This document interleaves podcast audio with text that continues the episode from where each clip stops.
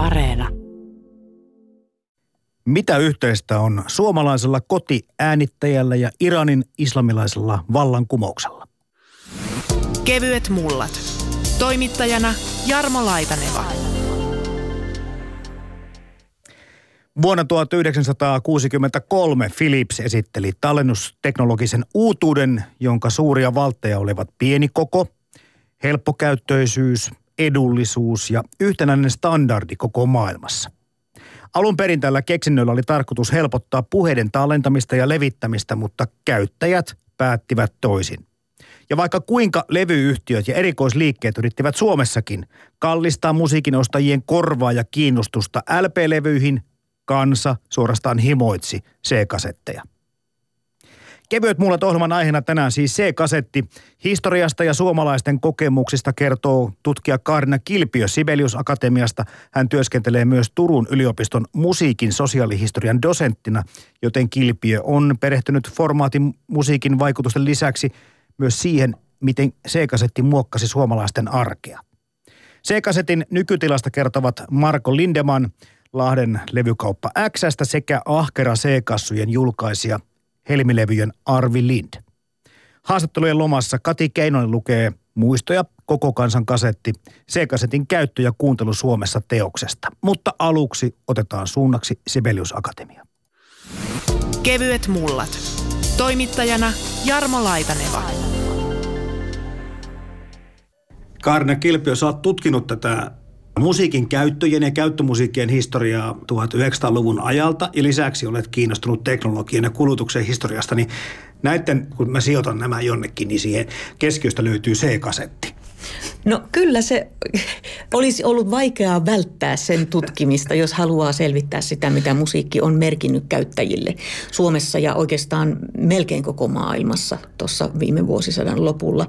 Et se, on, se on ollut sellainen formaatti, joka on ollut vähän enemmän kuin formaatti. Eli se on niin kuin jokapäiväistänyt musiikin harrastamisen, musiikin kuluttamisen, mutta myöskin muuttanut sitä kuluttajuutta sillä tavalla – että, että kuluttajista on tullut tavallaan myös tuottajia näiden C-kasettikokoelmien ja, ja mixtapeiksi sanottu, sanottujen tämmöisten tuotosten, eli, eli muille ihmisille lahjoitettujen musiikkikokoelmien myötä. Ei ole tässäkään yhteydessä väärin sitten sanoa, että puhutaan sukupolvikokemuksista. Varmasti puhutaan. Meillähän oli parin muun tutkijan kanssa, eli Heikki Uimosen ja Vesa Kurkelan kanssa tuossa vuonna 2010 internetissä kysely, johon vastasi C-kasetti muistoista ja, ja nykyajankin C-kasettikäytöstä noin melkein tuhat suomalaista vastaajaa. Muutama tuli Ruotsistakin, kun kiinnostus ulottui sinne saakka ja sana kulki. Siihen lomakkeeseen oli mahdollista vastata suomeksi ja ruotsiksi. Ja tosiaan niitä tuli reilusti yli 900 niitä vastauksia. Me oltiin vähän sitten runsauden pulassa niiden kanssa, mutta sehän on aivan loistava aineisto liittyen siihen, että miten niin kuin, paitsi se yksi tietty formaatti, niin ylipäätään niin kuin musiikin arkipäiväinen käyttö ja sen mieltäminen osana erilaisia ihmissuhteita, erilaisia henkilöhistorioita, erilaisia toimintoja, niin on toiminut suomalaisten elämässä. Myös niistä itse vastauksista ja niistä vapaista kommenteista, mitä ihmiset sai sitten jättää sinne, niin se selkeästi nousi esiin, että tämä on tärkeä henkilöhistoriallinen ja sosiaalihistoriallinen, sillä tavalla sosiaalihistoriallinen siis, että, että ihmisten kaveriporukoissa, suvuissa. Tämä on ollut tärkeä asia, että, musiikille on tapahtunut niin, että sitä on voinut tallentaa itse, koota itse ja editoida itse. Niin siis niin iso ja tärkeä asia, että olet siis kirjoittanut siis aikaisemminkin C-kasetista, mutta sitten Vesa Kurkela ja Heikki Uimasen kanssa teitte tämän kirjan. Koko kansan kasetti C-kasetin käyttö ja kuuntelu Suomessa. Se on niin yleinen ja niin iso ilmiö, että oliko sen niin kuin pariin helppo jalkautua? Ö, oli ja ei. Siinä oli siis juuri tämä, minkä, minkä mainitsit, että se on, se on tosi ollut tosi yleinen ilmiö, vaikka nykyään on marginaali-ilmiö, niin, niin tota, aktiivisessa internetin käyttöiässä olevat ihmiset ainakin, niin, niin se on ollut ihan ohittamaton heidän lapsuudessaan ja nuoruudessaan tämä, tämä formaatti. Sitten toisaalta ö, oli myös niin, ja on osittain vieläkin niin, että teknologian historioitsijat ja, ja musiikin historioitsijat on ehkä välttäneet tämän tyyppisiä aiheita.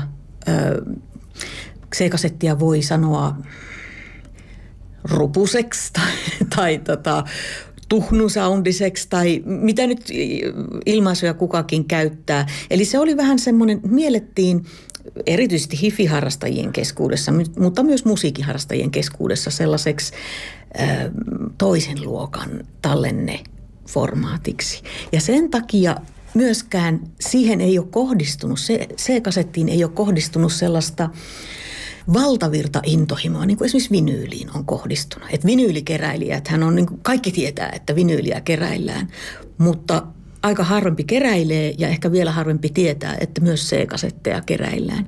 Että et sikäli tämä oli niin kuin vähän tutkimaton alue, eikä oltu, tutkijoina ei oltu varmoja, että onko ihmisillä semmoista kiinnostusta ja sellaista esine rakkautta kuin vinyyleihin esimerkiksi, tai soittimiin tai tämän tyyppisiin, niin sellaista ei ole oikeastaan C-kasettiin. Ja se tekee oikeastaan siitä yhtälöstä vieläkin kiinnostavamman, koska se sisältö – jota ihmiset on itse tuottaneet, osin itse tuottaneet myöskin, niin se on niin tärkeässä osassa siinä, vielä paljon tärkeämmässä kuin ne esineet esimerkiksi. Niin, tässä teidän kirjan takakannessa tämä titteli karvahattu formaatti kyllä kuvaa aika hyvin sitä, mistä sä nyt puhut. No kyllä itse asiassa se, siinä se yhdellä sanalla on sanottu. C-kasetti toi musiikin aivan uudella tavalla osaksi myös lasten ja nuorten elämää ja lisäsi valinnanvapautta musiikin kuuntelussa. Nykymaailman mitassa se takuulla tuntuu kömpelöltä ja hankalalta, mutta 70-80-luvuilla ei tiedetty paremmasta ja käyttö oli sen mukaista. Olisipa kiinnostavaa tietää monelleko kasettisukupolven edustajalle ovat nykyiset näppärät musiikkitiedostosoittimet jääneet täysin vieraiksi ja miksi. Mennään kohta tähän kasettiin, mutta otetaan vähän vauhtia sieltä historiasta. Mäkin on syntynyt semmoiseen aikaan, että se kasetti oli jo LP-levyjen kanssa valtavirtaa, kun musiikista puhuttiin, tai musiikin kuuntelusta ja myynnistä. Mä muistan kelanauhurit vain puheista. Onko ne niin kuin jollakin tavalla tämän C-kasetin keksimisen takana? Ne on varmaan, tai se magneettinauhalle äänittäminen ylipäätään on, on tietenkin sen teknologian takana. Se sitten piti vaan puristaa pienempään kokoon ja laittaa tämmöiseen muovikoteloon, jolloin se ei ollut haavoittuvainen, niin kuin avoin, avoimet kelanauhat selkeästi oli. Ja erittäin tärkeä siinä, että, että kelanauhat, jotka periaatteessa oli sama asia, mutta vaan paljon paremmalla äänenlaadulla, ei sitten kuitenkaan koskaan tehneet sitä läpimurtoa, minkä C-kasetti teki, niin oli se, että C-kasetissa oli standardi. Ja kelanauhoja saattoi olla, kun meni kauppaan, niin niitä saattoi olla viittä kuutta erilaista ja piti tarkkaan muistaa, minkä kokoinen kela, minkä levyistä nauhaa, ynnä muuta. Ja kasetin suhteen ei tullut mitään tämän tyyppisiä ongelmia. Sen kun meni ja osti C-kasetin, joka oli siis standardina ja sillä saattoi mennä sitten ympäri maailmaa sillä samalla C-kasetilla.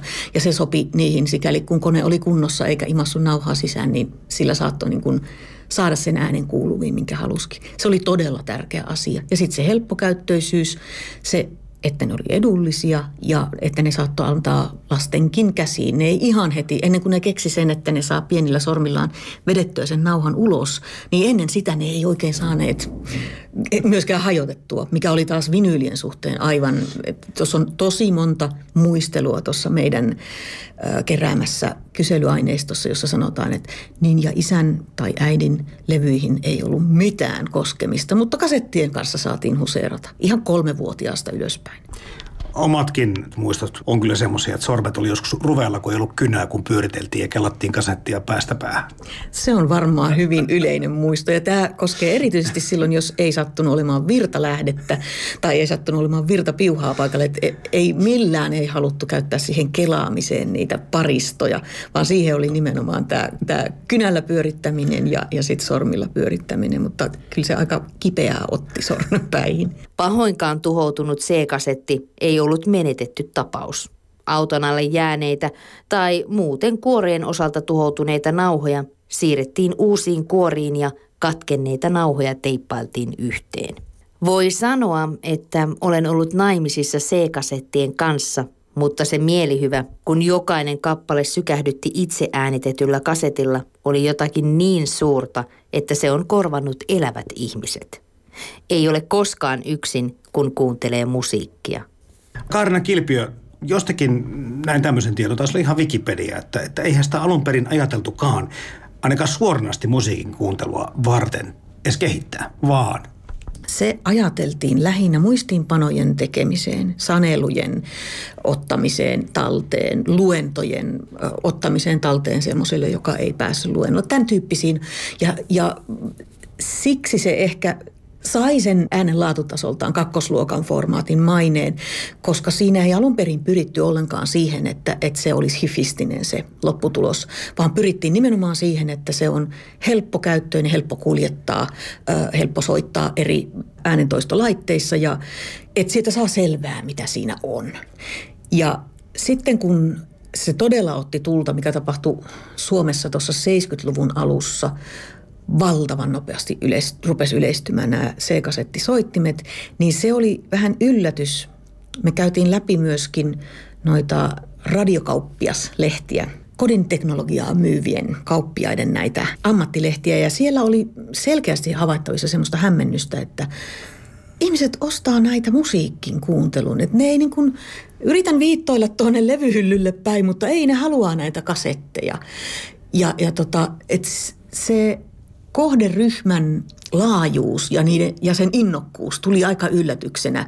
Nopeastihan siihen siis liikemiehet tietenkin sopeutuu, mutta siinä oli selkeästi huomattavasti sitä, että jaha, tästä tulikin musiikki-ilmiö. Ja siinä vaiheessa, kun oli tämä C-kasetin alkuvaihe, jolloin se ei ollut vielä ihan lyönyt läpi, niin siinähän oli ihan vakavasti otettavia kilpailijoita. Oli tämä kasi Raita, kohan se oli nimeltään – ja sitten oli tämmöinen L-kasetti, joka oli siis suurempi kokoinen, semmoinen, ei, ei kai ihan VHS-kasetin kokoinen, sikäli kuin ihmiset enää muistaa, mikä VHS-kasetin koko on, mutta kuitenkin niin suuri, suurempi kokoisia, parempi äänenlaatuisia, joilla, joita oli sitten esimerkiksi autostereoissa oli niin kuin standardina näitä parempilaatuisia kasettisoittimia.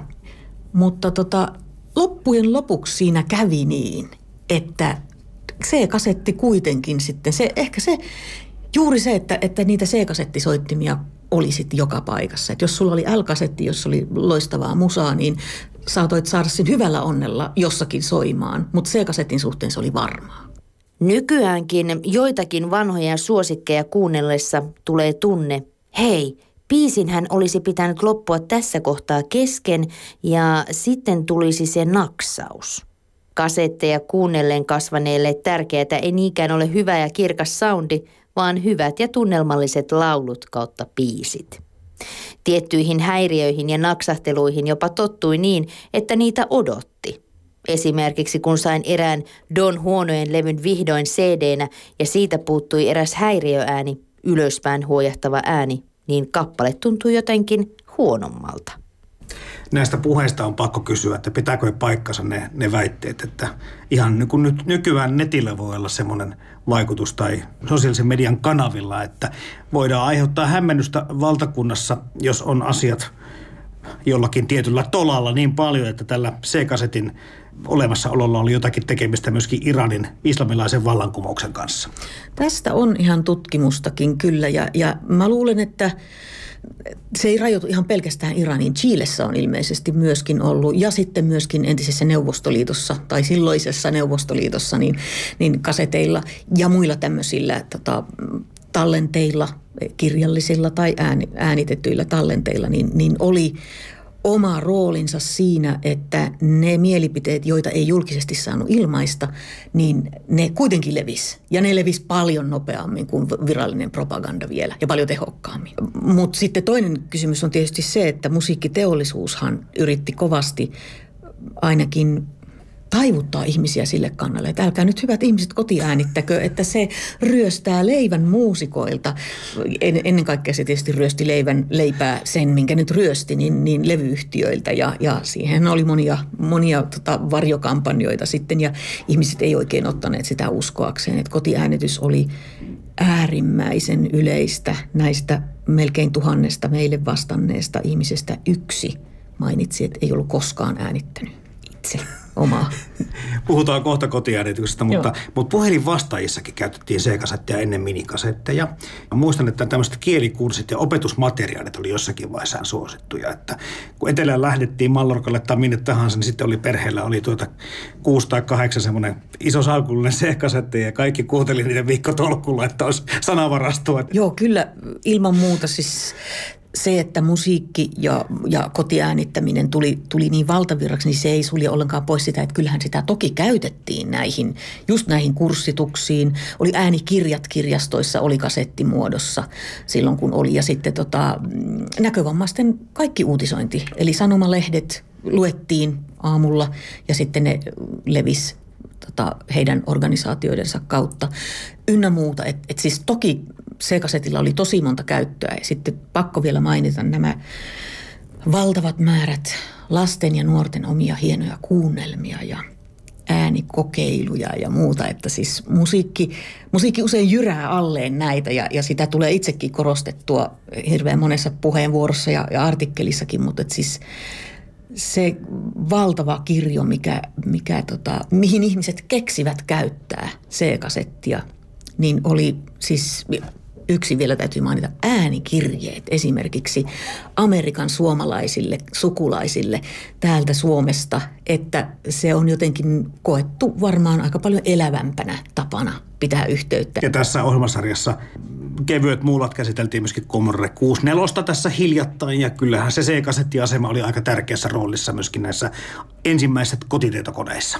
Ilman muuta. Ja, ja tietokoneohjelmissa, radiossa, yleisradiossa oli myös lähetettiin siis näitä piipityksellä äänikoodilla ilmaistavaa ohjelmaa ja sen periaatteessa saattoi nauhoittaa, mutta käytännössä sitten ne, jotka tuossa kyselyssä ainakin mainitsee, niin sanoi, että sitten kun se laittoi sinne tietokoneeseen, niin ei sitä kyllä mitään ohjelmaa saanut selvää. Se piti olla aika hyvät laitteet, että ei mitään niin kuin mikrofoni radion kaiuttimen eteen, vaan se piti olla oikeasti piuhoilla nauhoitettu sitten, jos sen meinasi saada toimimaan. Ylepuhe kevyet mullat.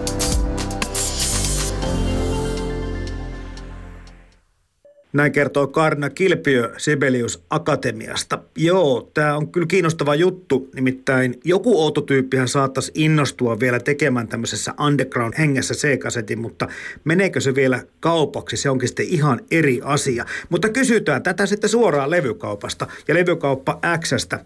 Marko Lindeman, miten on? Vieläkö C-kasetti käy kaupaksi? Kyllä kasetti käy kaupaksi. Mä sanoisin, että ehkä niin kuin enenevissä määrin pikkuhiljaa. Että tota, jännä on seurata, että mihin päin se taittuu toi.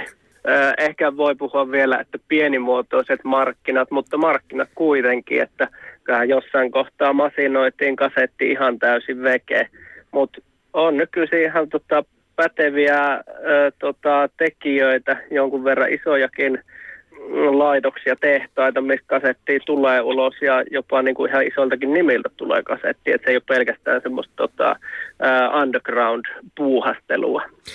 Keneltä, keltä artisteilta tai keltä levyyhtiöltä se kasetteja on ilmestynyt? No kyllähän ne enemmän liikkuu tuolla tota, esimerkiksi Suomi Räppi-osastolla, että siellä on sitä omakustannepuolta tosi paljon – artisteilta tulee suoraan, mutta jos nyt levyyhtiötä äkkiseltään Monspi esimerkiksi tulee mieleen, Stepan viimeisin kasetti, sitten taas India-artisti Jukka Nousiainen, mikä alkaa olla aika kova tekijäkin jo tuota, kentällä ja tunnustettu ynnä muuta, niin hän tehtailee taas sitten enemmän omakustanne pohjalta kasettia. Paula Vesala viime vuoden menestynyt levy tuli myös C-kasettina ja se, se teki semmoista niin kuin myyntipiikkiäkin, että tota, se ihan meni mukavasti. Niin kuin menee kyllä nämä muutkin, mutta tota, se oli semmoinen mukava yllätys, että se tuli. Ja Paulahan itse puhui paljon C-kasetin puolesta, koska on myös sitä koulukuntaa, että on itse kasetteja taskussa kuljettanut.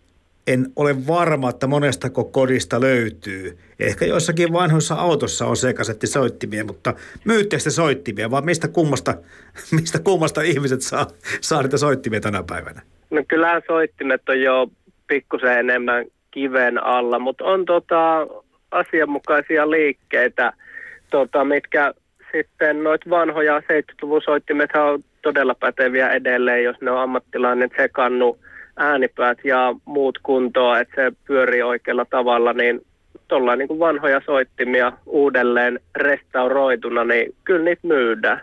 Mutta niitä ei kyllä ihan joka paikasta sit saa, että niitä pitää vähän osata etsiä. Toki käytettynä kirpputoreilta JNE voi löytää ihan hyvänkin soivan peli. Niin, että kasetteja löytää tänä päivänä helpommin kuin, kuin tota itse soittimia. Miten sitten, myyks kukaan tyhjiä kasetteja? Ähm, kyllä niitä jostain tuntuu löytyvän, mutta tota, aika vähän on itse niihin törmännyt.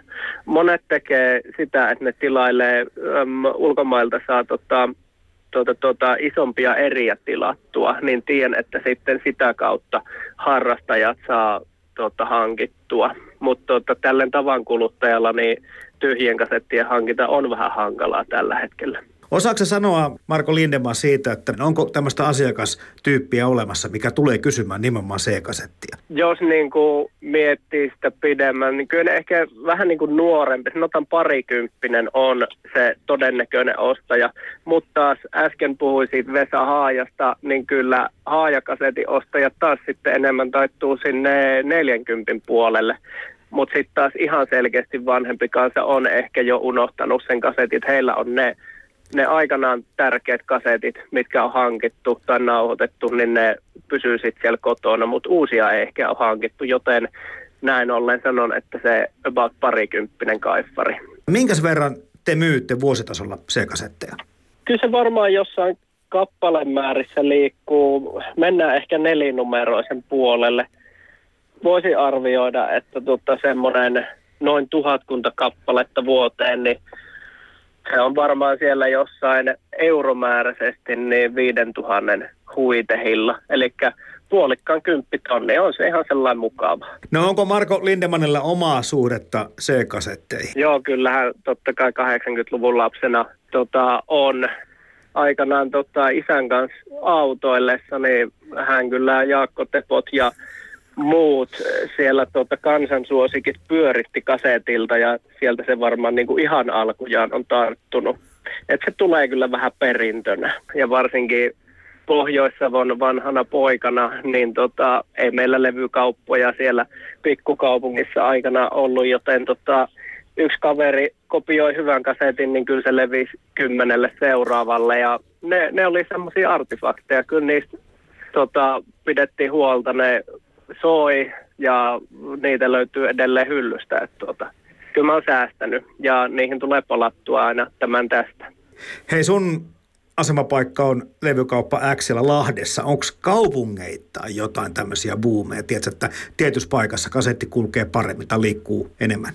No kyllä mulla oma näkemys on sellainen, että on se varmaan parhaiten voimissaan pääkaupunkiseudulla yllättäen varmaan Turku-Tampere-osasto myös, että ehkä painottuen isompiin kaupunkeihin, mutta tuota, kyllä niin kuin maakunnissa ja pienemmissäkin mestoissa, niin tota, kyllä ne kasetit kulkee vielä. Mikä on sun henkilökohtainen suosikki C-kasettivalikoimissa? Mistä et halua koskaan luopua? Joo, kun mä puhuin noista vanhoista kaverilta kopsatuista, niin mä luulen, että mulla on tota Nirvana Nevermind on se semmoinen, mikä ei kylläkään ole alkuperäisenä, mutta siihen on itse väkrätty kannet jostain suosikin äh, fanikuvasta ja se on kirjailtu semmoiseksi nätiksi. Mä oon huomannut, että siihen aika monesti silmä osuu, kun kattelen kasettejani. Et mä valkkaan sen. Tokana tulee sitten Dingo Kerjäläisten valtakunta, minkä mä luulen, että on ihan ensimmäinen kasetti, minkä on isoveljeltä tavallaan perin jossain kohtaa. No sano vielä Marko tähän loppuun, että miksi C-kasetti? Onko se mitään muuta kuin se nostalgia? Ähm, no se on jotenkin sellainen kivan käteen käypä. Ehkä se ei soundillisesti ole ihan, no se on vähän pehmosempi, semmoinen tumppu, että se tietyssä musassa toimii, että se on vähän semmoinen tuhnunen. Tota, kyllä se on niin kuin toi käteenkäypyys ja pakko sanoa noista uusista kaseteista, että niissä on monesti toi latauskoodi mukana, joten siitähän tulee sitten heti semmoinen vähän monikäyttöisempi. Plus, että kasettihan on edullinen. Se on helppo valinta. C-kasettien myynnistä ja uudesta tulemisesta kertoi Marko Lindeman levykauppa Xstä. Ja jatketaan tarinointia suomalaisten kasettimuistoja tutkineen Kaarina Kilpion kanssa Sibelius Akatemiassa. Mitkä kaikki tekijät vaikutti C-kasettien suosioon, niin tuli jo niin monta tämmöistä asiaa, eli tämä monipuolisuus on selkeästikin yksi isosta tekijöistä. Kyllä, monipuolisuus on ja sitten se, että no mun näkökulmasta ainakin se standardisointi on niin kuin sellainen ihan selkeä, että, että tota, missä tahansa autossa, jossa oli kasettisoitin, niin näiden, näiden alun, alkuajan kilpailijoiden jälkeen, niin sen saattoi tietää, että varmasti, jos kasettisoitin toimii, niin se kasetti, se kasetti siinä pyörii ja sieltä kuuluu ääni. Autoradio tuli varmasti yksi syy ja ihan samalla tavalla kuin CD ja, ja radion kuuntelu lisääntyy, jos mitä laitteita on niin levitelty semmoisiin paikkoihin. Autoradiot, sitten tämä monipuolisuus, äänitysmahdollisuus, sitten tämä koko totta kai. On helpompi ottaa C-kasetti kuin LP-levy mukaan. Ja hinta oli myöskin kohtuullinen, sanotaanko tällä tavalla. Mutta sitten meillä on jäänyt kokonaan mainitsematta se, että eihän meillä valtakunnassa ollut silloin 25 vuoteen saakka kuin kaksi radiokanavaa, mistä musiikkia pystyy kuuntelemaan. Ja oikeastaan toiselta vaan tuli semmoista mikä voisi nuorisolle kelvata. Joo, totta kai siis vanhemmat, vanhempikin väki äänitti kaseteille ja, ja oli niin kuin monenlaisia ohjelmistoja. Ihmiset äänitti hirveän monenlaisia kokoelmakasetteja. Heillä oli useita, sama ihminen saattoi äänittää niin kuin yhtäältä oopperakasetteja ja toisaalta sitten niin kuin ihan ihan tämmöistä niin heviä tai muuta vastaavaa. Että et voi olla, ihmisten musiikkimaat on hyvin monipuolisia usein. Äh, mutta se, mikä oikeastaan tuosta jäi vielä mainitsematta, oli se ö, muunneltavuus. Eli se, että silloin kun ihmisellä ei ole tällaista yhtä tiettyä intohimoista esimerkiksi, että olen hardcore-punkin harrastaja ja harrastan vain sitä ja parhaat palat siitä kelpaavat minulle, mutta ei mikään muu. Mutta sitten tämä toinen tapa harrastaa musiikkia on se, että äänitän tällä viikolla nämä ja nämä hitit sieltä tai viikon pop LPn tai muuta vastaavaa. Ensi viikolla mä oon ehkä jo kyllästynyt siihen, äänitän sen päälle.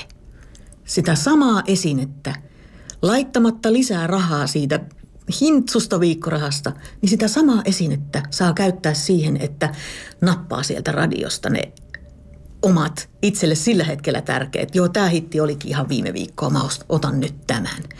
Se oli hirveän tärkeä asia tämä, tämä tota, uudelleen käytettävyys, muunneltavuus ja editoitavuus, että myöskin, ehkä tuossa kotiäänityksessäkin puhutaan siitä, mutta että, että myös ihmiset on tehneet sitä, että he esimerkiksi äänittävät vain kertosäkeet, koska ne on kaikista rafla, ne kulkee parhaiten. Tai innokas rokkikitaristi äänittää kappaleista vain kitarasoolot ja tekee itselleen kokonaisen kasetillisen kitarasooloja ja sitten fiilistelee ja, ja ehkä tota, yrittää opetella niitä siitä samasta. Et, et se on niin monikäyttöinen ja tämä on nimenomaan semmoinen asia, mitä ei vinyylilevyillä esimerkiksi. Siellä on ne kappaleet ja ne on laitettu, ne on puristettu siihen osaavien käsien ja osaavien koneiden toimesta, eikä sitä mennä noin vaan editoimaan, vaan kasettipa onkin eri asia ja siitä, siitä voi tehdä ihan omat tulkinnat siitä musiikista. Mummo laittoi sinne tervehdyksiä ja kertoi satuja ja lauloi lauluja sekä äänitti joululauluja ynnä muuta sellaista niin sanotun kahden mankan tekniikalla, josta olemme myöhemmin saaneet kiittää sitä, että mummolan kaseteista löytyy muun muassa tahattomasti äänittyneitä keskusteluja ukin ja mummon välillä. Suuri tragedia on se, että vanhempani eivät antaneet riittävästi viikkorahaa meille kovimman heavyboomin aikaan ekstensiiviseen kopsaustyöhön tarvittavia kasettimääriä varten, mistä johtuen veljeni äänitti mummon kasettien ja isäni 70-luvulla yleistä radiossa tekemien äänitysten päälle Acceptia, Kreatoria, Megadethia ja Vaspia. Musta tuntuu, että C-kasetti on joutunut koko ajan kilpailemaan jonkun muun formaatin kanssa sen LP-levyn ja sitten CD-levyn ja nyt sitten näiden suoratoista tai musiikkipalvelujen kanssa. Vieläkin se niin markkinoille se elelee. Silti se on niin kuin osoittanut elinvoimaa suhteessa, vaikka koko ajan parempaa laatua on ollut tarjolla. Kyllä. Ja tämä on hyvin kiinnostava asia. Se liittyy aika paljon teknologian historiassa toistuvaan ilmiöön. Että käy, niin kuin sanotaan, käyttäjä yllättää aina – Koskaan ei voi tietää, minkä teknologisen innovaation käyttäjät omaksuu ja minkä jättää joko omaksumatta tai omaksuu aivan eri tavalla kuin, kuin tota, tuotantopuoli on sitä ajatellut. Sitten siihen on vaan sopeuduttava ja yleensä niin käykin, että tietyn niin kuin epätoivoisen markkinointiyrityksen jälkeen, niin sitten sopeudutaankin sitten, okei, te haluatte käyttää tätä tällä tavalla, käyttäkää sitten. Että kauppa, jos kauppa käy, niin silloin kaikkihan on periaatteessa hyvin. Mutta että, että juuri tämä muihin, suhteessa muihin formaatteihin varmaan äh, juuri tämä niin kuin kuluttajan oman aktiivisuuden mahdollistuminen on ihan avainasemassa. Siis se, että, että äh, juuri pystyy editoimaan, pystyy suosittelemaan muille, antamaan tämmöisen kokoelmakasetin ja sanomaan, että tässä on parhaat kantrit – kuuntele tämä, niin tästä pääset alkuun. Siis tämän tyyppistä toimintaa, jo, joka sitten joillakin näistä kyselyn vastaajistakin oli, oli niin kuin johtanut ihan ammattiradiotoimittamiseen tai, tai tota, jollakulla erittäin ahkeralla kasetin kansien tekijällä graafikoksi tai sitten DJiksi. Tai, mutta siis että niin kuin tavallaan sellaiset omat vahvuudet, jotka saa toteutettua sen, sen formaatin kautta, niin ne on ollut hirveän tärkeitä asioita. Ja mä luulen, että se on yksi sellainen asia, joka, tai, tai yhdistelmä erilaisia seikkoja, joka on pitänyt sen formaatin pinnalla hyvin pitkään. Ja sillä ei sitten oikeastaan ole kauheasti tekemistä sen laadun kanssa, äänen laadun kanssa. Et se on, et sikäli kun ihmisille, niille ihmisille, joille oli tärkeää se äänen hyvä laatu, niin niille oli hyvin helppo markkinoida, että, että älä nyt älä koskekaan noihin C-kasetteihin, että vaikka olisi mitä kromia ja muuta, niin ne ei ole koskaan yhtä hyviä kuin, kuin vinyylit saati sitten cd ja sehän on totta, mutta jos se ei olekaan se ratkaiseva tekijä, jos ratkaisevat tekijät on täysin muualla, liittyy sosiaalisiin asioihin tai muihin, niin, niin silloin sellainen, siis sen rummuttaminen, että että kaikki muut formaatit tässä ympärillä on niin paljon parempia äänenlaadultaan, niin se on aivan turhaa se markkinointi silloin tietylle osalle käyttäjistä. Pakko nyt ottaa vähän sillä tavalla pakkia. Mä jäin miettimään, että, että ihan samalla tavalla kuin Commodore 64 taitaa olla edelleenkin myydyin maailmassa kotitietokonemalli, niin sitten kuitenkin se on Suomessa väestöön suhteutettuna kaikkien myydyin. VHSlle kävi samalla tavalla. Se meni länsimaihin läpi, mutta Suomessa yli 80 prosentilla oli VHS-naurit meillä on joku tällainen tässä Suomen kansassa, että tämä teknologia, me, sitten kun me ihastutaan sen, niin sitten se todella iskee meihin niin kuin lekan lailla. Joo, kyllä sen oikeastaan, että nyt mulla ei ole itselläni vertailuaineistoa muuta kuin semmoisesta teoston teettämästä pohjoismaisesta tutkimuksesta.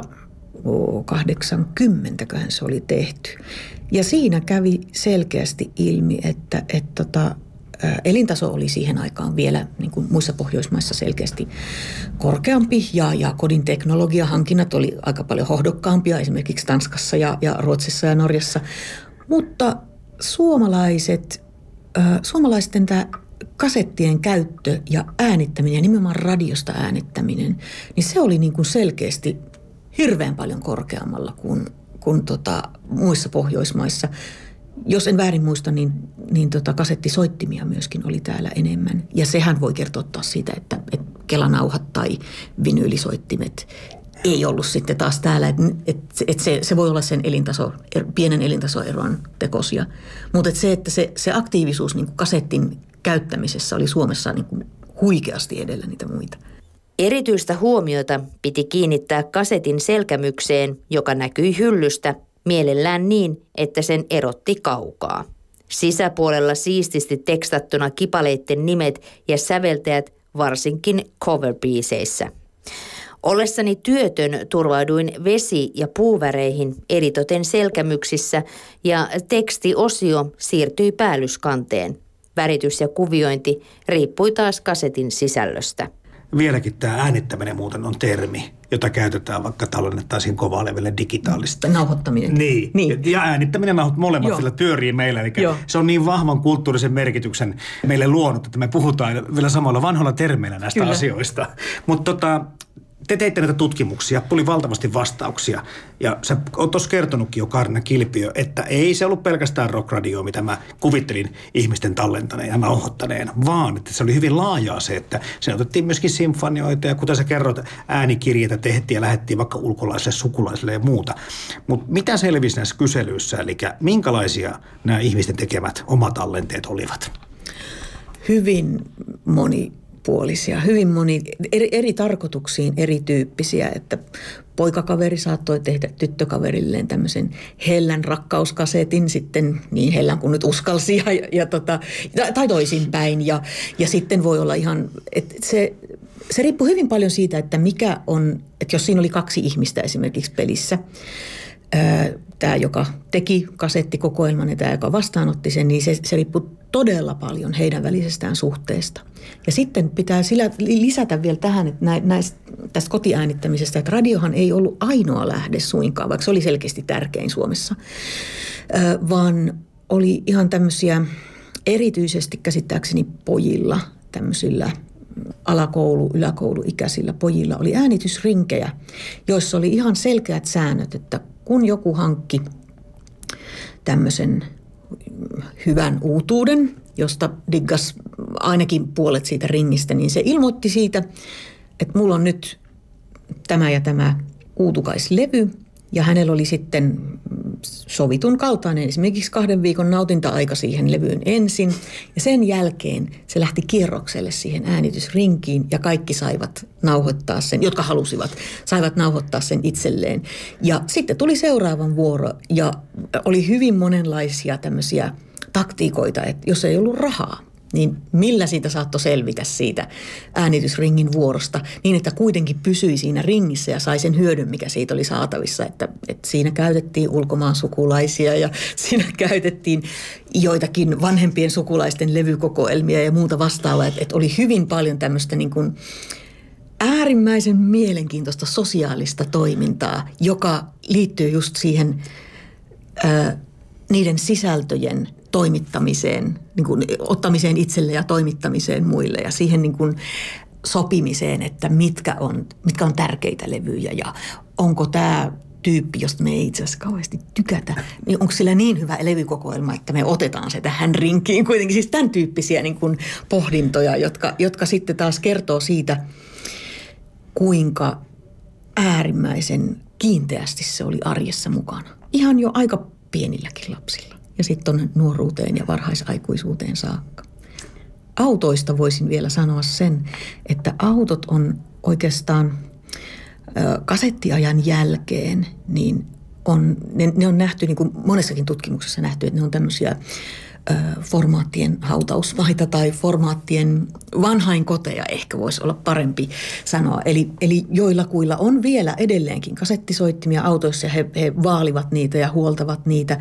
Ja, ja se kasetti elää siellä, nimenomaan siellä autossa. Et se on semmoista on the road musiikkia, mitä siellä kuunnellaan. Tai, tai on mitä on, mutta että siis lapset myöskin kuulevat ehkä kasetteja – tai nykyään CD-tä, kun CD-tkään ei ole enää niin itsestäänselviä, että ne kirjahyllyssä on mikään CD-soitin, niin saattavat kuulla CD-täkin ainoastaan autoreissuilla.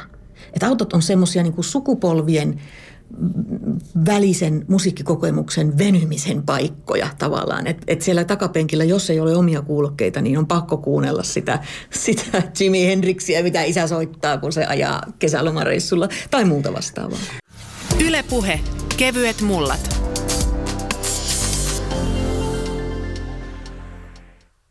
Kohta jatketaan Sibelius Akatemiassa Kaarina Kilpion kanssa, mutta hei, maailmalla Suomessakin on yritetty haudata C-kasettia jo moneen otteeseen. Yleensä nämä hautauspuheet liittyvät uuden musiikkiformaatin tulemiseen tai tapaan ajatella ja käyttää immateriaalisia asioita. Helmilevyn Arvi Lind, miksi C-kasetti ei suostu kuolemaan? No tota, tota. Toi on ihan hyvä kysymys. Mutta jos mä mietin omista lähtökohdista sitä, niin se on niin kuin ensimmäinen formaatti, mitä on käyttänyt ja edelleen sillä on ainutlaatuisuutensa ja niin kuin merkityksensä sitä kautta. Ja sitten sillä sinänsä ei ole mitään syytä kuolla. Vaikka digihirviö voisi yritä, yrittääkin tuhota Mutta mone, monella tämä liittyy tähän nostalgiaan, että se on ensimmäinen tai jollakin tavalla muuta, mutta sitten kuitenkin, niin oletko sitä mieltä, että sillä on niin kuin myöskin teknisesti ja muistakin syistä tämmöisiä elojäämismahdollisuuksia kuin vain sen nostalgian takia? No en mä itse miele sitä, että, niin kuin, että mä nostalgian takia julkaisisin kasetteja. Kyllä sillä on ihan eri arvot. Että, että, no ensinnäkin se, että se on taloudellisesti vaivaton ja muutenkin helppo, helppo tehdä. Ja sitten, sitten taas se tukee niin kuin tietynlaisia albumeita ja tietynlaista musaa, että sopii tiettyihin juttuihin. Tiettyihin ei tietysti. Mä en halua mitenkään niin kuin sen formaatin nostalgisuuden tai niin kuin siisteyden takia julkaista kasetteet. Kyllä se se, että, vaan, että se niin kuin sopii tiettyihin juttuihin. Niin se tuotantokustannuskin on siis per kasetti halvempi vai? Kyllä, ihan siis selvästi. Ja sitten, että kasettia on ihan järkevä ottaa 50 kappaleen painos, mutta vinyyliä ei ole mitään järkeä oikeastaan. Tai, tai siitä kappaleen hinnasta tulee niin iso. Musapiirissä, kun puhutaan näistä asioista, niin mitä artistit tai bändit miettii tästä? Onko se niin kuin miten vakava tuotantopalaveri silloin menossa, kun mietitään, että missä formaatissa julkaistaan? No, mulla ainakin se on niin kuin joka julkaisun kohdalla on nykyään se kysymys, että, että missä formaatissa se kannattaisi laittaa ulos. Että se on niin, siinä ei ole mitään semmoista selkeää linjaa, makiintuneisuutta tänä päivänä. Mutta noita kasetteja on tullut just nimenomaan se julkaistua, että tavallaan ihan roiskasten, että ni, ni, niihin liity niin isoja riskejä ja, ja semmoista, että nimenomaan kasetteja voi tehdä sillä että kun pystyy tekemään pieniä painoksia, jolloin se hinta ei ole semmoinen este sille. Ja sitten myöskin tosi nopeasti, että, että voi vaikka perjantaina, jos äänittää keikan, niin seuraavalla keikalla se voi olla jo myynnissä se live-äänityskasetilla. Se tarkoittaa siis sitä, että, että kuitenkin ihmisillä pitää olla se kasettisoittimia. Ei niitä kasetteja muuten varmasti kukaan hankkisi, vai? Totta kai, joo. Ja siis on kollegan nähnyt myyvän soittimia siinä tota, niin, kasettimyyntipöydällä. se on mun mielestä ihan hyvä idea myydä samalla soittimia. Mutta että, tota, mä en oikein tiedä, että mikä se tilanne on nyt, että miten niitä kirppareilta löytää. Itse tuossa pari vuotta sitten löysin ainakin aika hyvän kasettimankan kirppareilta. Tämä musabisnes on kuitenkin mennyt hei jonkun aika jo siihen suuntaan, että ei välttämättä tehdä enää tämmöisiä kokonaisia albumeita, vaan biisi silloin mm. tällöin ja sitten se läntetään johonkin suoratoistopalveluun tai muuta. Ei voi sitäkään ajatusta välttyä, että tämä C-kasetti olisi jonkinlainen vastaisku tällaiselle ajattelulle, eli palauttaa albumin kunniaa.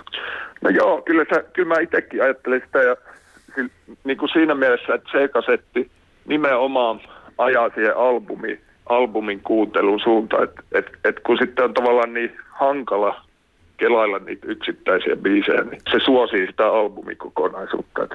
Ja myöskin sillä mä oon tehnyt, että semmoiset albumit, joissa ei välttämättä halua niin kuin merkitä erikseen raitoja, niin kasettihan oikeastaan ainut järkevä tapa tehdä se, että kansissa ei lue biisejä. Se on vaan niin kuin tavallaan yksi pötkä, mutta siinä on eri biisejä kuitenkin. Sitten osa kuitenkin meistä edelleen tykkää jonkunlaista keräilystä ja, ja sitten kun kaikki on tuolla mm. nykyään pilvipalveluissa ja muuta, niin mä veikkaan, että sekin aiheuttaa osalle ihmisistä semmoisen vastareaktion, että on kiva niin kuin omistaa myöskin se fyysinen kappale, mikä sitten sisältääkin mm. sitä, mitä kukakin haluaa. Niin, kyllä mä kuulun, että noista jostain Suomi-räppikassuista niin maksetaan parhaillaan jotain sataakin euroa. On, on se mun mielestä itselle se tuntuu aika järjettömältä. Että kyllä musiikki on musiikki, että sinänsä mä kuitenkin ajattelen, että tai itse en ole sillä levyn keräilijä, että maksasin tollaisia hintoja mistään. Et, et musiikki on aina musiikki, että tulee se mistä formaatista tahansa, niin se musiikki on pääasia siinä kuitenkin. Näin se kasetista ajatteli Helmilevyjen Arvi Lindia takaisin Sibelius Akatemiaan. Tutkija Kaarina Kilpiön juttu sille. Mä muistan äh, kanssa kotoa näitä kasetteja ja niitä oli paljon ja, ja niissä oli semmoisia äh, otsikoita kuin Mielikappaleet yksi, Mielikappaleet kaksi, Mielikappaleet kolme. Ja mietti semmoista hommaa, että Suomessa on myöskin monella artistilla hirveän niin kuin yleisiä tämmöiset kokoiman levyt. Eli tässäkin vähän niin kuin kansa kävi edellä. Alkoi tehdä itse omia suosikki- tai mielikappalekokoelmia. Ja tänä päivänä se niiden tekeminen, ja, tai silloin kun formaatteja vielä myytiin tämmöisenä fyysisenäkin kappaleina, niin ne oli aika suosittuja. Joo. Mä en ehkä ihan osaa varmaksi sanoa, että kumpi, kumpi meni ensin. Mutta ainakin sen mä tiedän, että, että tämmöisiä niin kuin pitkäkestoisia sarjoja, kuten Finhits tai muita tämän tyyppisiä, niin niitä ei välttämättä olisi tullut, ellei musiikkiteollisuuden puolelta olisi huomattu, että tämmöiset kokoelmat myy hyvin ja että ihmiset on valmiita vastaanottamaan. Että se albumi ei ole ainoa, yhden artistin albumi kokonaisuus ei ole ainoa, mitä otetaan vastaan. Ja siinä mielessä mun oma oletukseni ennen kuin mä perehdyin näihin, näihin tota moniin moniin vastauksiin siitä, siitä kasetin käytöstä, niin oli se, että, että, jo, että suomalaiset ovat sen takia omaksuneet tämän digitaalisen musiikin nämä soittolistakäytännöt ja muut Spotifyssa ja muualle, että ovat niin hyvin loksahtaneet siihen, koska he ovat käyttäneet kasetteja niin paljon. No ei se Kyllä, mä en löytänyt sit loppujen lopuksi. Mäkin olisin arvannut tuolla tavalla. Niin, ja se, se, on se, se olisi se oletus, mutta, mutta sitten taas ihmiset, jotka on käyttänyt kasetteja, niin ei, ne, ei he ole mieltäneet sitä välttämättä sillä tavalla. Ei he ole, muutama kirjoitti siitä, että, että, tota, että no onhan se samantyyppistä – toimintaa, se soittolistojen teko vaikka Spotifyssa nykyään ja niiden lähettäminen sitten joillekuille. Tai se, se suosittelukäytäntö, mitä sieltä tulee. Mutta hyvin harva, että ei sitä jatkumoa sillä tavalla niin kuin en saanut ainakaan todistettua, että sellaista olisi ollut. Olen huomannut, että musiikki tai jännittävä äänikirjan kohtakin palauttaa mieleen helposti paikan, jossa sitä kuuntelin aikoinaan. Esimerkiksi aina kun kuulen Juise Leskisen jonkun 80-luvun lopun kappaleen radiosta, seison mielessäni ihailemassa yhtä tiettyä kohtaa lenkkipolkuni varrella, jossa kasvaa koivuja pienen pellon edustalla. Me ollaan nyt täällä Helsingissä Sibelius Akatemian tiloissa, mutta sä työskentelet myös dosenttina Turussa ja tutkit aika mielenkiintoisia asioita. Ja tämä oikeastaan siihen sun tutkimukseen liittyykin, mistä me ollaan vähän myöskin puhuttu, että se kasetti vaikutti muutenkin meidän elämään kuin pelkästään musiikkiformaattina. Mitä se tarkoittaa? Mitä kaikkea muuta?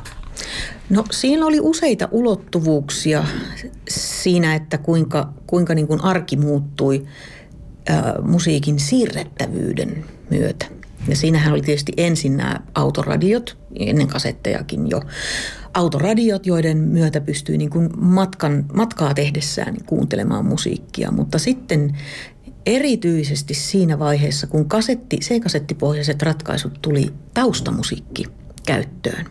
Taustamusiikissa oli siihen asti ollut näitä isoja musak-tyyppisiä firmoja, joilla oli sitten niin yksin oikeus ja he lähetti supersalaisella kuljetuksella tietyt niin kuin omat tämmöiset vartavasten sävelletyt nauhansa tiettyihin heille maksaviin firmoihin ja, ja ravintoloihin ja näin. No se mureni hyvin nopeasti sitten, kun C-kasetti tuli. Ja tuli tällaisia niin kuin hyvin keveitä ratkaisuja, joissa saatettiin niin kuin joku pieni farkkuputiikki saatto ottaa yhteyttä kotimaiseen C-kasettiformaatin kautta toimivaan taustamusiikkitoimittajan ja sanoo, että nyt me tarvittaisiin vähän tällaista niin kuin enemmän tätä Gary Glitter ja, ja tiedättehän te niin kuin tämän tyyppistä, niin se saattoi samalla viikolla olla se kasetti heillä käytössä. Ja se oli sitten niin kuin toimitettuna juuri sen tyyppisellä musiikilla, mitä he tiesivät, että Suomessa kuunnellaan paljon. Niin tämän, tämän kautta niin kuin julkisten tilojen äänimaisemaan osittain. Ja sitten tietysti, mikä nyt on ihan, ihan selkeää, niin on tämä niin kuin omien päämaisemien mukana kuljettaminen. Eli kuulokkeiden kanssa – näiden pienten, no nykykatsannossa isojen näiden kasetti, kannettavien kasettilaitteiden kanssa kulkeminen, pyöräileminen. Sony Walkman oli niistä varmaan suosituin. Sony Walkman oli suosituin, mm. erity, erityisen suosittu. Ja sekin alun perin kehitettiin nimenomaan sanelutarkoitukseen, mutta sitten kun siihen hoksattiin lisätä, muistaakseni ensin yksi kuuloke ulostulo ja sitten vielä toinen kaveria varten niin, niin se oli, menestys oli taattu. Ja se levisi, koska se liittyy sellaiseen äh, muutenkin sellaiseen muutokseen, urbaanin kaupunkilaisen elämäntyylin niin kuin liikkuvuuteen ja siihen, että, että että ollaan, ei, ei olla kotona, ei istuta sen levysoittimen ääressä, joka, joka on siis arvokkaasti siellä kirjahyllyssä, vaan seikkaillaan ympäri tienoita ja, ja kuunnellaan samalla musiikkia ja jaetaan sitä musiikkia ehkä kaverin kanssa. Kiivaan kasettielämän eläneenä olen tullut siihen tulokseen, että sen kautta pääsin sisälle myös tekniikan kehitykseen. Vaikka äänenlaatu tämän päivän näkökulmasta ei ollut häppöinen, niin siinä otettiin kuitenkin ensiaskeleita äänitetallennuksessa. Olen myöhemmin työskennellyt tekniikan kanssa myös äänitepuolella, joten laitteiden ja nappuloiden kanssa vehtaaminen ei ole tuntunut vaikealta tai pelottanut, kun sitä oli harrastanut kotikutoisesti aina. Itse asiassa nuoruuteni sattui mitä oivallisimpaan aikaan niin uusien musiikkilajien kuin musiikkitekniikankin kehityksen suhteen. Uudet musiikkisuuntaukset syntyivät sopivasti nuoruuteni aikana, muun muassa Broke, Uusi Aalto, Suomi Rock. Ja ne elettiin yksi toisensa jälkeen ja siinä sivussa kehittyi C-kasetti, vinyyli ja lopulta CD-levy. Enpä vaihtaisi aikaa. Niin, siis jos halus sitä suosikkiohjelmaansa tai suosikkihaastatteluaan tai kuunnelmaansa tai biisejä kuunnella radiosta, niin piti aina tiettynä päivänä parkkeerata sitten radion ääreen. Ja nyt sitten tämä C-kasettihomma vapautti. Eikö tällä hetkellä Kaarina Kilpi ole käymässä TVlle samalla tavalla? Silloin suoratoistopalvelut niin suosittuja tänä päivänä, että aika moni nuori perhe varsinkin sanoo, että ei he kerkeä viikolla tai päivällä TVtä katsomaan taas iltasi, vaan että se hetki haetaan sitten, kun se sattuu olemaan ja, ja sitten siellä on niin kuin kirjastot auki ja mitä tahansa voidaan milloin tahansa katsoa. Kyllä, ja Yle Areena on tässä niin kuin semmoinen, joka, joka palvelee niin kuin erityisen hyvin. Että no nyt, jos jaan oman kokemuksen, niin mä hyvin harvoin kerkeän katsoa välttämättä edes uutisia just siihen aikaan, kun ne tulee. Ja se on, se on suuri turva, että ei tarvitse olla siellä painamassa rek ja play, vaan voi etsiä sen sitten sieltä valikosta ja, ja kuunnella tai katsella tai molempia. Puuttuu vielä Kaarina Kilpion henkilökohtaiset muistot, kokemukset C-kasetista. Mitä, mitkä oli sun ensimmäisiä kasetteja ja mitä sä teit niillä? Varmasti mononauhurista aloittelit, kuten useimmat. Joo, joo, kyllä mä muistan kanssa. Siinä oli, muistan sen ulkonäön, mutta en muista merkkiä enää. Ja muistan, missä kohdassa oli Rek ja Play. Ja siskon kanssa, isosiskon kanssa tehtiin kuunnelmia. Soitettiin tota, pöytälampun vieteriä ja, ja tehtiin erilaisia klonksahduksia ja, ja pieniä draamoja. Ja sitten tietenkin äänitettiin radiosta. Ja ne saattoi vaihtua uskoisin, että sen kanssa aika moni jakaa sen, sen muiston siitä, että, että tota, aloitti, että biisi saattoi kuulostaa hyvältä alussa ja sitten aloitti sitä äänittämään ja sitten äh, tästä tuli tosi pitkä soolo. Mä laitan tämän pois päältä. Ja, ja sitten oli semmoisia biisin pätkiä. Sitten jos ei ehtinyt ennen seuraavaa biisiä kelata sitä alkua. Se, ne oli välillä aika erikoisia ne, ne lopputulokset sitten. Mutta että, että jos ne olisi säilynyt, mitä ne ei tehnyt, niin, niin nykyään niitä saattaisi kuunnella aika hämmentyneenä sille, että, että että ei tullut sitten mieleen editoida tuotakaan pois tuosta. Tai, tai sitten silloin, kun oli sellaisia niitä laitteita, joissa äänitettiin niin kuin mikrofonin avulla, esimerkiksi levysoittimen kaiuttimen edestä, niin silloinhan ja tosi moni näin vastaajakin muistaa, kyselyvastaajakin muistaa sen, että silloinhan niin kuin kodin äänet oli aina, ne, ne tuli aina siis sieltä tuli syömään tai muuta vastaavaa ja sitten saattoi kuulua se ääni hiljaa siinä äänittävässä tärisseen ihmisen manaus.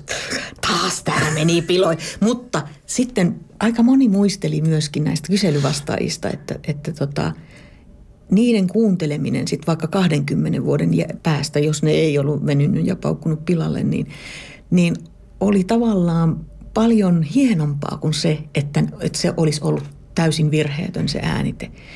Että siellä kuului esimerkiksi just tämä äidin, äidin huuto tai tiskausta tai muuta vastaavaa. Ja ne saattoi olla sellaisia ääniä, jotka, jotka ei enää ollut, että äitiä ei ehkä enää ollut. Tai, tai ei ollut sitä kotia, jossa kuului just ne äänet, vaikka tietynlaiset kolinat, kun, kun junat meni ohi tai muuta.